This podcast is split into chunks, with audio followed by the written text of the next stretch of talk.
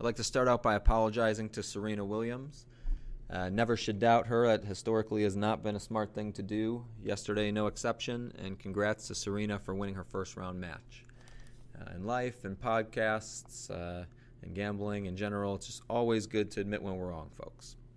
Today, we're going to look at Ludmila Samsonova. She's a 22 year old Russian qualifier who's ranked 130, and she's playing Paula Badosa, a 23 year old Spaniard who's ranked 70.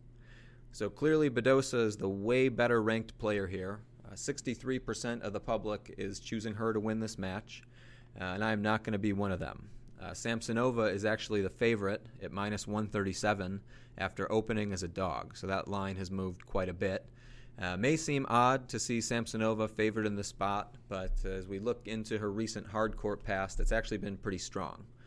Uh, so, looking at last year, after the French Open, unlike many players, she did not shut it down. She went and played a hard court tournament at the end of October, uh, making it all the way to the final, losing to a quality opponent in Océane Dodin, and winning against some decent quality players there, and, and just keeping in form and, and, getting more matches into the hard courts. Um, so, you know, I like that she's got that setup coming in, uh, is not facing as long of an off season as a lot of players are. And if you look earlier in the year, she she had some pretty strong results as well. There's a tournament in Brisbane uh, where she beat Mladenovic, she beat Kostyuk, and Sloane Stevens all in a row. She was an underdog in each of those three matches uh, before she eventually lost to Kvitova. Uh, she qualified for the main draw here in the Australian Open last year as well, uh, but she lost to the much more experienced Ostapenko, uh, who holds a major title herself, uh, so we can't hold that against her so much. Um, you know, you can really just see that the market does see her as a good up and comer. Um, she's played a lot of close matches. She won as an underdog four times last year. Um, so it looks like a player who's you know on the improvement. She's 22. Um, hard court seems to be her surface.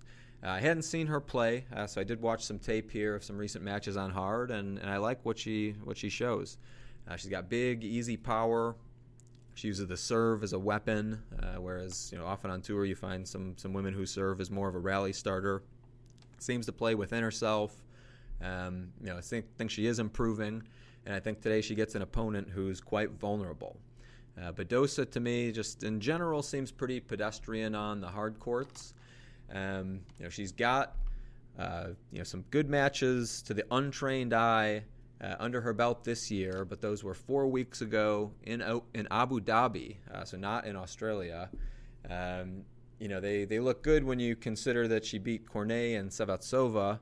Um, but if you look a little closer, seeing that Sevastova and Cornet hadn't played uh, any matches going into that, Cornet barely survived the 228th ranked qualifier in her first round at the Australian Open.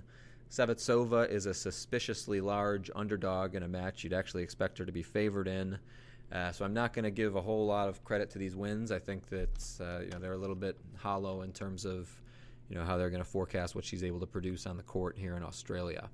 Um, you know, also kind of a big red flag. She hasn't played once in Australia, uh, so something does seem off with Badosa. Um, you know, she may have been one of the 72 players that was hard quarantined and, and really been stuck in her hotel room, not able to hit tennis balls and not able to train normally. Uh, the market seems to be making uh, a pretty clear view that, that they like Samsonova, and uh, you know, let's not go crazy here. Um, but I do think we're getting good value, minus 137. Um, you know, she's probably really more like a minus 230. Uh, so let's take Samsonova here to get the win over Paula Badosa.